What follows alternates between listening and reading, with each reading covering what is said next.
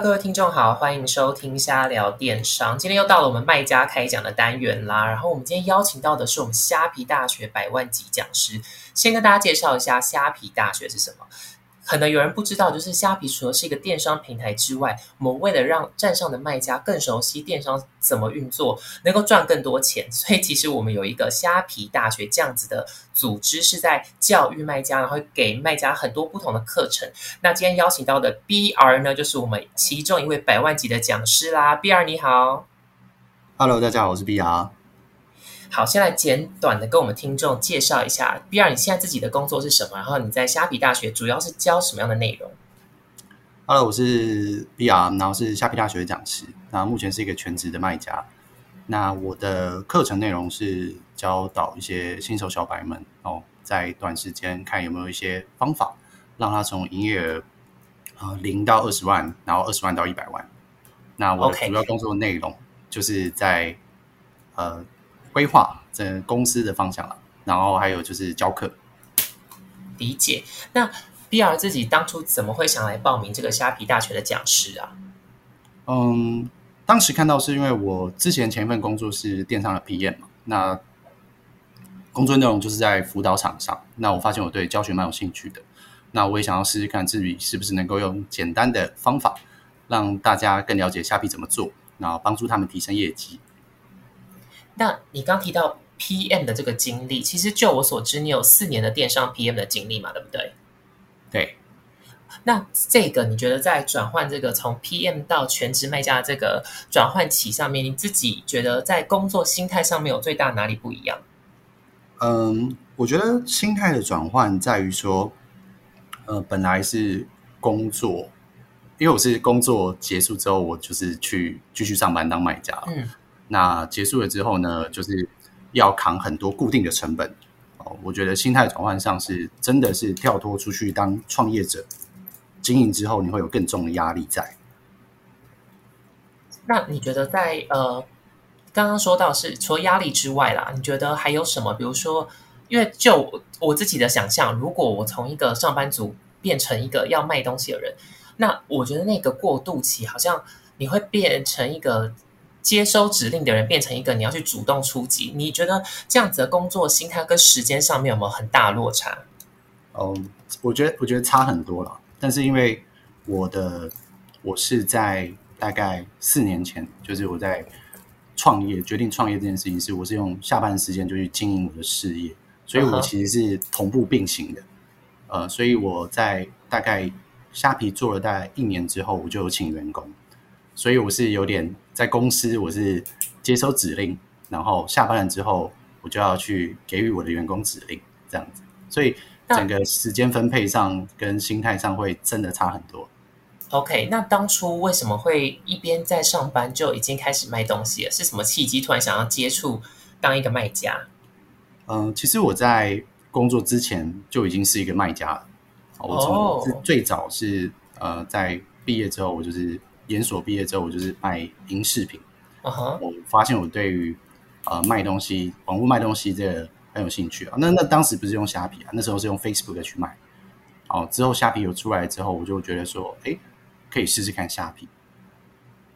那你觉得，哎，这样子大概有个七八年的时间嘛，对不对？嗯，算起来差不多六年多。六年多，OK。那其实这六年多，你自己的观察一定很深刻。你觉得电商的环境有什么样的转变吗？我觉得整体电商转变就是板块的移动，就是很早之前，可能七八年前，大家还是用用期摩拍卖，但是现在基本上我所有听到的都是呃，从虾皮哦，还是一些或是一些比较大的平台，Momo、PC Home 哦，生活市集哦，生活购物哦，就是会做一个转变啊。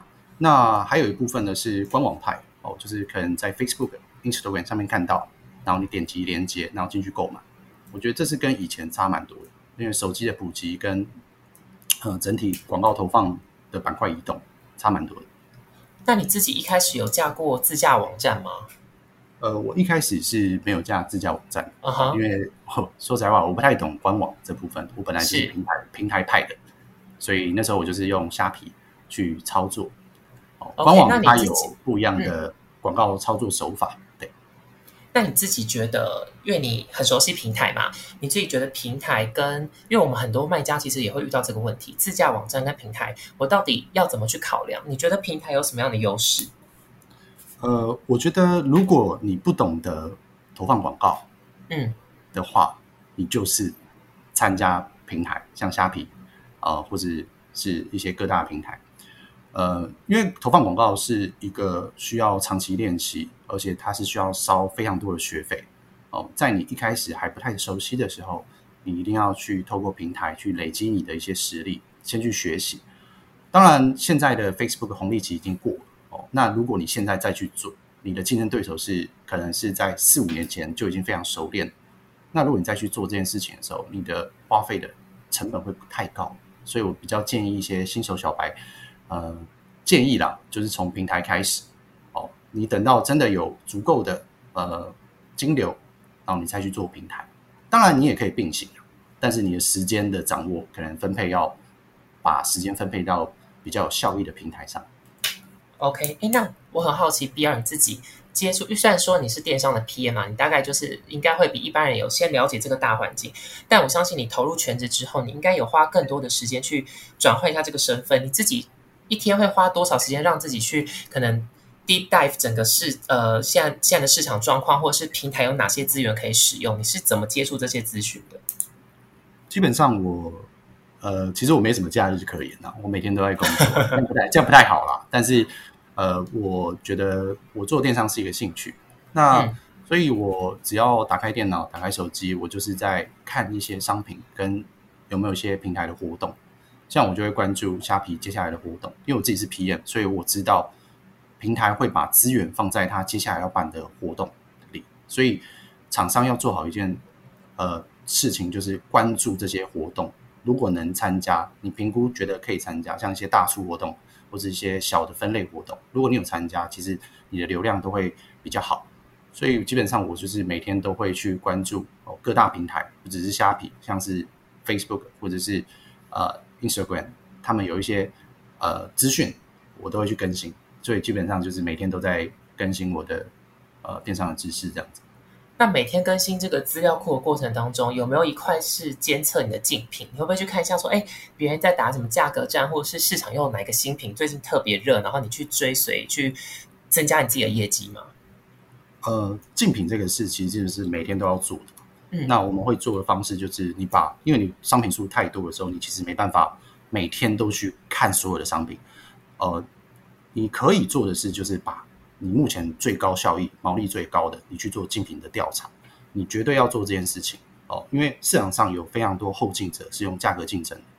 那我们就会去思考一件事情啊，哦，其实我们在做商品之前就会先想好这件事情哦，并不是说做商品之后再想。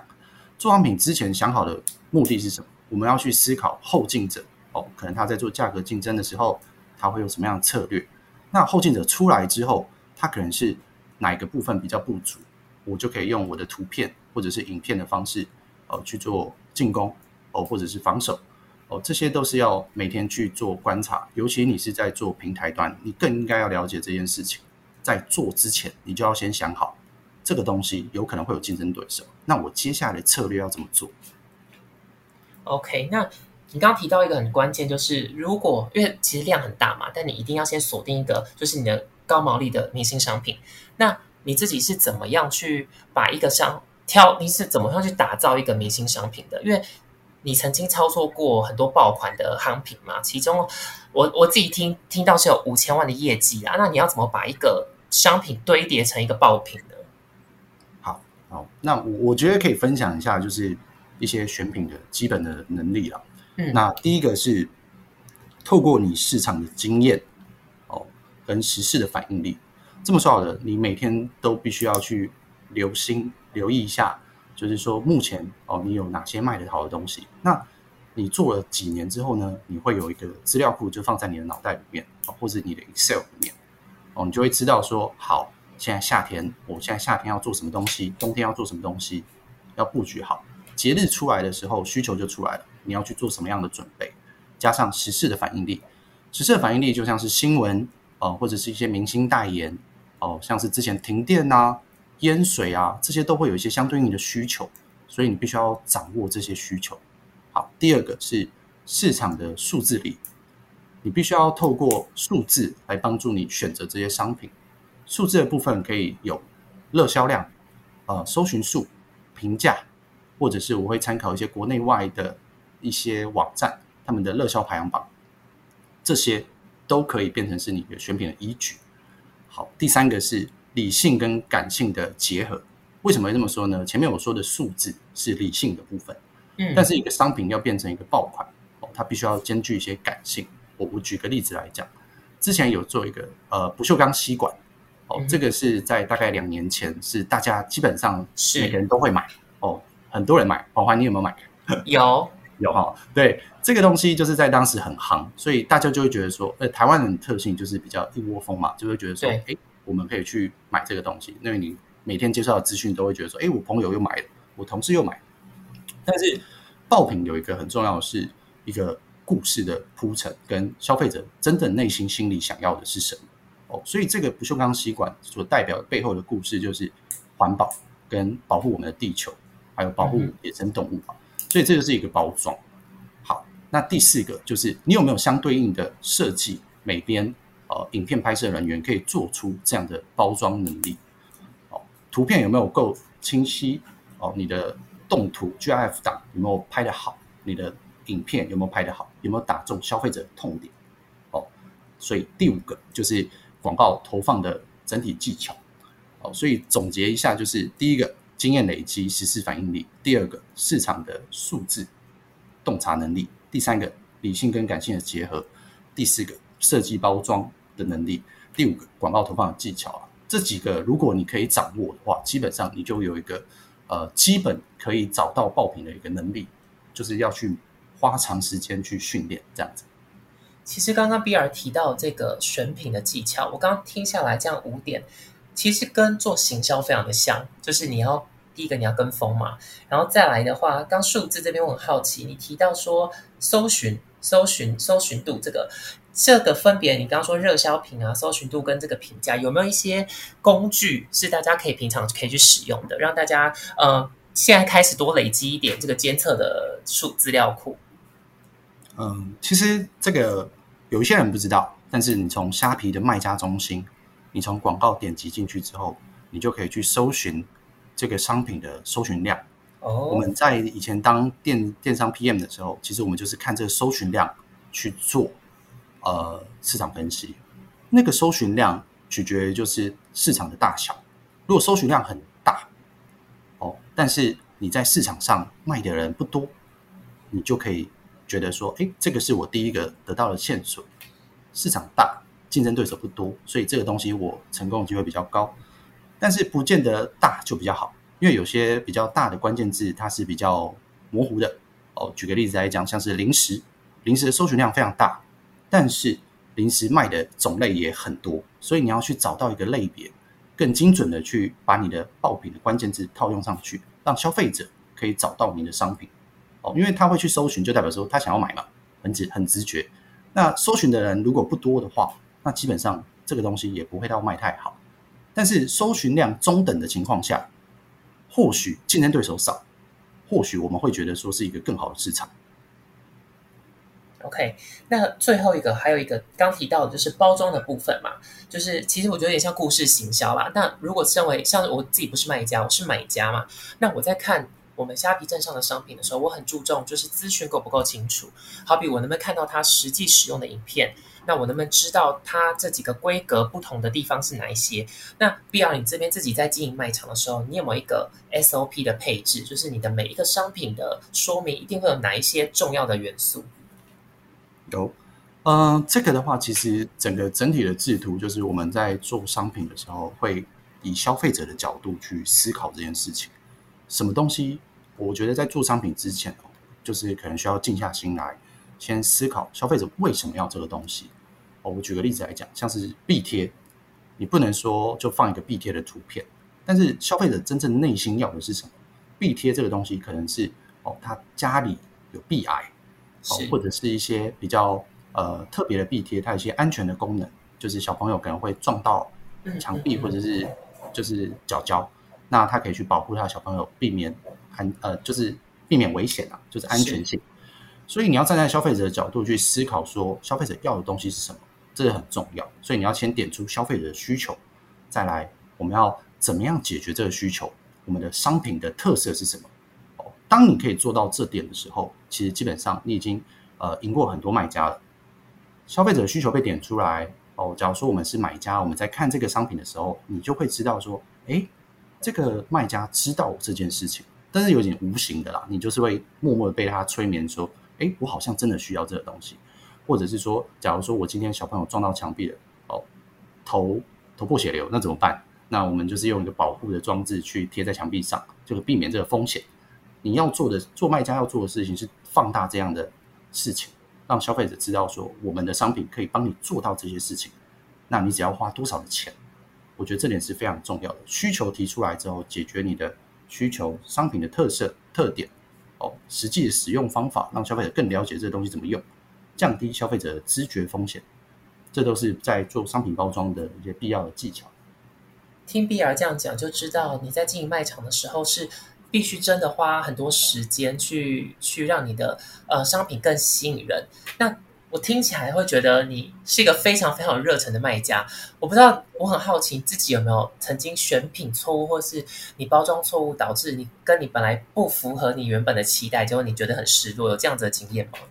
有啊，很其实很很很多啊。有时候其实也是会看走眼啊，就是呃在前期的时候，其实我觉得很重要一点是做好市场调查。嗯，哦，你的竞争对手的分析。这点是很重要，很重要。是，如果你在做一个商品，没有去做到这件事情，你很容易看走眼哦。你很容易就是呃，这个东西你觉得我们会有一个迷失，卖家会有迷失，是我需要的东西，我就会觉得它大卖。但是市场上的消费者有非常多种那市场上要的东西也不一定是跟你一样的东西，所以我们会倾向于去做市场要的东西。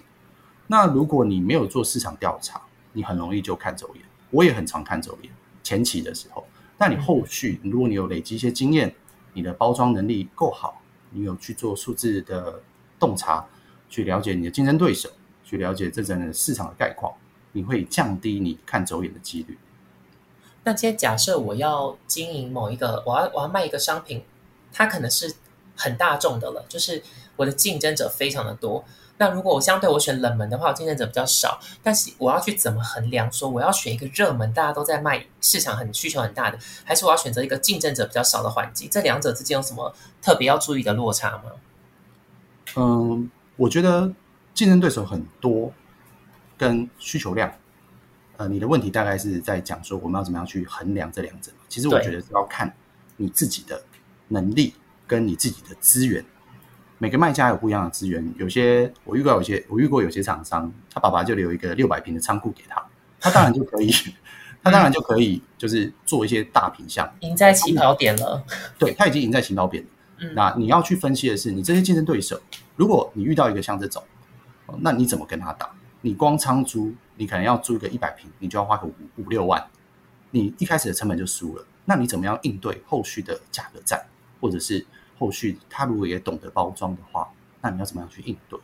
那你说做小市场哦，小市场跟大市场的差别就是在于说竞争对手多寡哦。如果你做一个搜寻量很小，但是竞争对手很少，那这些竞争对手都是你在评估之后，诶，他们可能都是一些呃，就是兼职的卖家，那你就会有比较高的胜率啊。我们不要跟强的人对打嘛。这这个应该很很蛮蛮容易理解的。你在做市场调查的时候，你就会知道说这个卖家强不强？那他比我强，强在哪里？你必须要知道这一点。之后呢，你去分析你自己嘛。你知道你自己的能力到哪个程度？如果这个市场上哦，基本上你看了一百个卖家，哇，他市场需求很大，没错。但是他有一百个卖家都比你还来的强，那你就不要去选择这个卖这个商品。哦，我会比较倾向于就是说做事情要有效益，所以你去选择一个比较小众的市场。也 OK，竞争对手也没有到那么强，你是可以跟他们抗衡的。你去做这样的，你的效益会比较高一点。那其实，在这过程当中，因为难免啦，有时候我们看到别人在做，我们也会想说：“哎，我是不是要跟着做一下？我不做会不会落后了？”必要有没有这样子被影响过？然后结果结局不是你很想要的结果，你你怎么解决这件事情？呃，有啊，在前期的时候，我有做那个真空收纳袋哦，这个东西我相信大家都知道，就是换季的时候，嗯，但是卖的人这个中空收纳袋、真空收纳袋的东西卖的人超级多哦。你可以，如果你去做一下市场调查，你就知道。我在前期的时候有做这个东西，然后我就是那个把棉棉被收纳那一种抽气，对对对，抽气换季，你要把冬冬天的棉被变成薄薄一片这样子，你要一直抽了。但当然有一些进阶版，就是不用抽的。我我想讲就是说，在前期的时候，我有曾经也是有犯过这样的错误啊。哦，所以就是市场调查没做足够。哦，你去做了一个商品之后，你也没有去看你竞争对手的价格。哦哦，你当然卖不好是理所当然吧？你卖四十九块，哦，另外一个卖家就卖十九块，而且他销量比你好，评价也比你多，那很正常。我们都会看评估评估这个东西，就是没有做好市场调查。那前期的时候我就学到这件事情，所以在后期的时候。做商品之前，一定要先做市场调查。你没有做市场调查，你会很危险，因为有一些厂商他会想要压低成本，想要进进很多的货，有点像是两千 piece，他就可以下一个坎，就可能本来是十九块的商品，他可能就变说哦，那我给你十五，但是你卖不掉的情况下，你就会把你的资金卡在那边，这是非常非常危险的，要提醒大家一下。OK，那像你这样子从做 PM 到现在这个卖家这样的时间，其实已经累积很多的经验，但是你自己还会再去学习一些其他的内容吗？呃，其实一些软技能啊这种的，我觉得每天都要学习啦。就是我我敢说，就是我也不是说非常强的卖家，但是我可以做到一件事情，是我每天都在研究市场这件事情。我每天都在学习怎么样让我的效益更好。那其实我觉得。呃，推荐给就是新手小白们的话，就是你去上课是最最直接的方法。虾皮大学有开上开放课程，政府也有开一些呃新创的课程，你都可以去上哦。政府甚至是不用钱哦。你去上了之后呢，你就可以知道哦，虾皮大学的课程也才五百块哦。那相信我啦，你跟这些老师们哦去学习，你花五百块钱，绝对省的比这五百块钱更多啊。可以我们的课才五百块，我都不知道哎，怎么那么便宜啊？超便宜啊，五百块哦，就是一，我觉得是虾皮大学一个回馈给大家了，希望培植这些呃，可能是小菜鸡们，电商小菜鸡，他们在做商品的时候，他们可能一开始不知道怎么做，你去上课就是最直接的方法吧。那老师自己从 PM 这样子一路，其实你的职涯也是。很果断，你就是现在全新的做全职的卖家，你有曾经后悔过吗？就觉得啊，可能遇到某个月月的业绩比较不好，或者怎么样，你想说早知道就是不要放弃以前的那个高薪工作了。嗯，其实不会后悔啦，就是对我来说，我觉得就是一个选择哦，也人生也不是一定要创业做电商了，你好好有一份工作也是很 OK 的。那我觉得，呃，在做。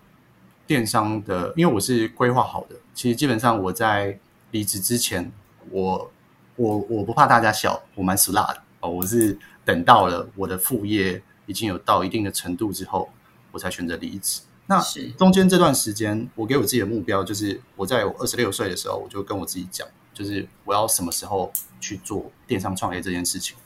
我给我自己的时间是三十岁哦，所以我在这三十，我就回头我去看我三十岁。如果我要做这件事情的话，我要做，我要拥有什么样的能力？我要学习到什么样的知识？我在这三年，就是每天上班，下班之后我就继续经营我的卖场。上班的时间，我逮到机会，我就是去问厂商：“哎，你怎么做？”哦，问一些比较厉害的厂商。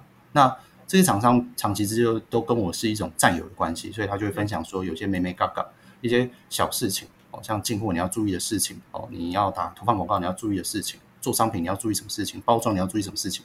等等，我就是利用这样的方法去学习，就是所有的的能力哦。所以我在离职的时候，我是很有自信的哦，因为我知道我已经做了三年的准备。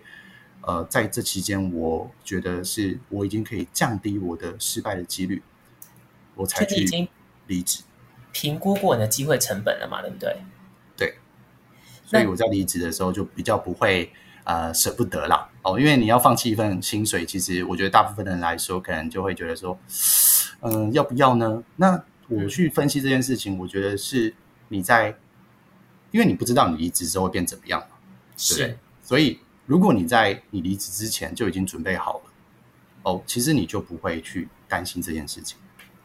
理解。那如果我今天就是啊，可能没有像你那么幸运，就是你原本的工作其实是 OK 是好的，只是你有自己的规划，然后你也花了很多时间去研究去评估。假设说我今天就是我很有一个梦想，我要来透过电商来创业，然后达到我自己想要的可能比较财呃，我不说财富自由、工作自由的这个状态的话，那我需要去评估什么什么事情？如果我要创业的话，嗯，我觉得我那时候其实也蛮。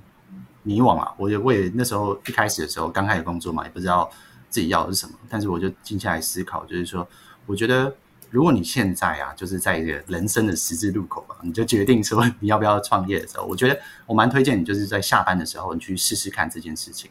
哦哈，因为我我我想讲的是我自己就是这样啊，就是我下班的时候去做这件事情嘛。因为我觉得有创业的梦想是简单的一件事情，但是哦，坚持跟有这个勇气跨出那一步。哦，是另外一回事，所以我比较建议是说，好，假如说你很喜欢绘画，或者是你很喜欢做一些什么呃花艺啊，或者一些其他的事情，哦，你试试看，下班的时候去经营看看，哦，你可以在网络上哦，看你可以坚持多久，哦，你可以去平台上架商品等等，去试试看这件事情，哦，说不定会有意想不到的收获。简单来说，就是先做就对的啦，不要不用说的，反正就先磨练看看嘛。大不了你失败的话，你还有你的原本的本业可以做。那如果就像你发现，哎，其实副业的成长已经高过于本业的时候，那就可以考虑投入到全新做这个全全职的卖家。对啊，因为我觉得，呃，我们常常会看到一些影激励的影片嘛，哦，就是会说啊，冲了啦。有一派的做法就是说不管了啦，哦，就是就做了再说。但是，呃，因为我个性比较保守一点哦，所以我在做很多事情的时候，我会先思考这件事情的效益跟我要花多少时间，然后去做规划。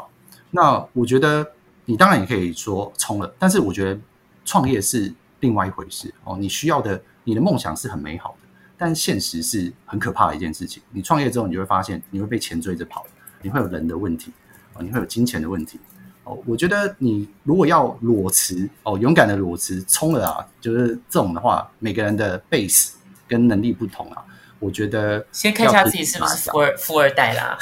富二代，如果如果你有呃有有一些本的话，我觉得当然就是可以冲啊，你不怕失败啊。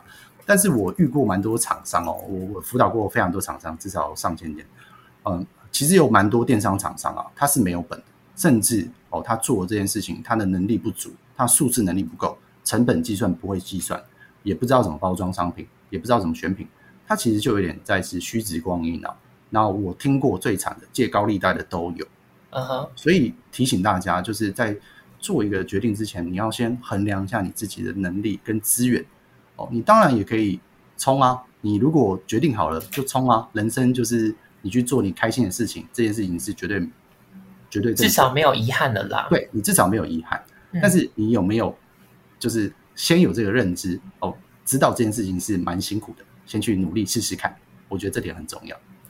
哎，那 B 尔在辅导的过程当中，不管是刚要创业的人，或者是你刚刚说的厂商这些，你你是一个很直接的人嘛？就是你会给他们，我觉得你这样做错了，这种很果断的建议。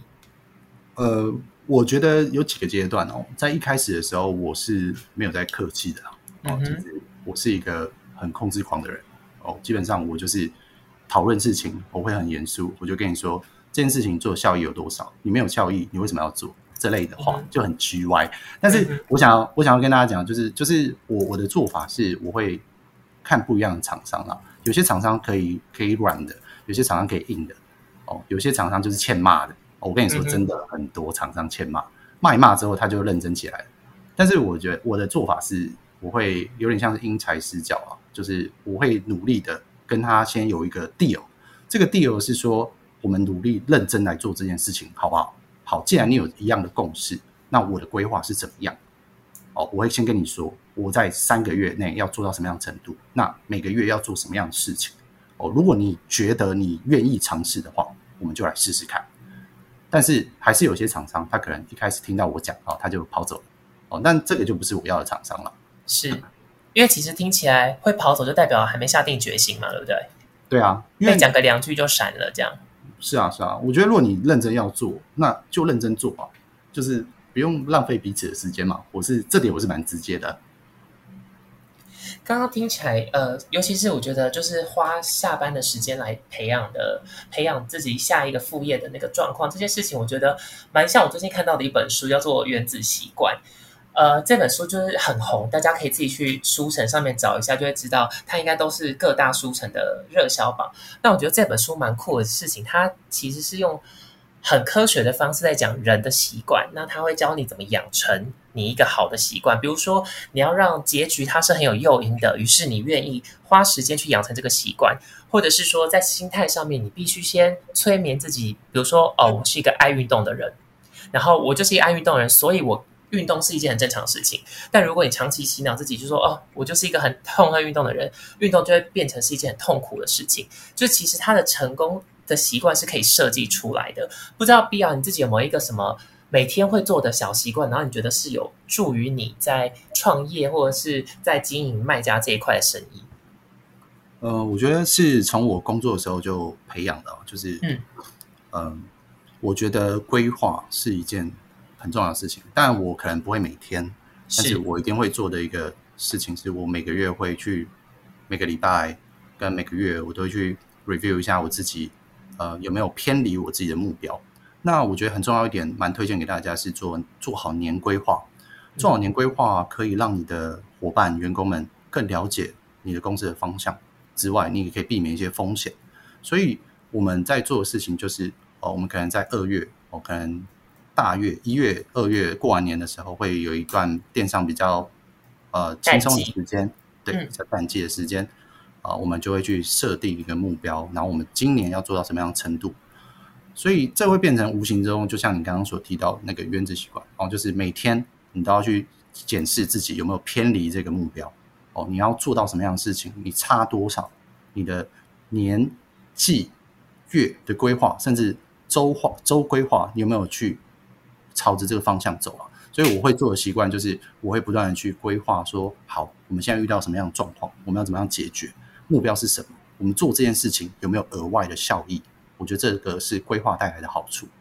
那年度规划这个都会花你多久时间去思考跟执行的哦，会花很久诶，就是因为它其实是整个年度年度的规划是会变动的哦，有可能我们会有一个主轴，我们会在二月的时候先定出来说我们要做到。哦，像某个 piece，那某个商品，那它要做到什么样的程度？要不要做 branding？要不要投注更多的资源？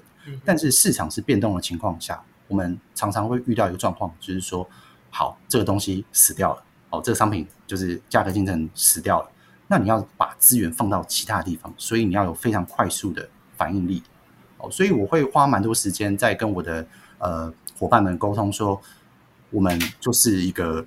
电商，所以就是要快速的去做改变，所以不要觉得说，就是，哎，规划好像出来了，但是好像做的事情不一样。我们就是边开车边修车嘛，用快速的去试错，去解决这个问题，我们就可以就是有更好的弹性啊。我觉得这点蛮重要。哇，听到弹性二字，我简直像在上班呢。我们公司虾皮就是一个非常讲求弹性的公司，就是且战且走的概念。对啊，我觉得电商很需要了，但是你说规划，当然绝对要做，你才会知道说你要做什么事情。但是事情有时候就一些鸟事嘛，鸟事发生了之后，就想办法解决啊。OK，好，那最后想问 B R，我们来总结一下，如果今天听众听到最后，给我们的创业新手一个建议的话，你觉得关键会是什么？我觉得如果你有这个啊想法，我想觉得创业是你的梦想的话，我觉得。我我不希望，我不奢求大家就是哦，马上就去冲啊！就是像我刚刚我们有聊到，我会建议你就是先去试试看，哦，先去尝试哦。你要跨出那第一步，我觉得是最重要的。然后后续就是不断的坚持、努力、认真做哦。你有一天一定会有收获的。那最怕的就是你半途而废了。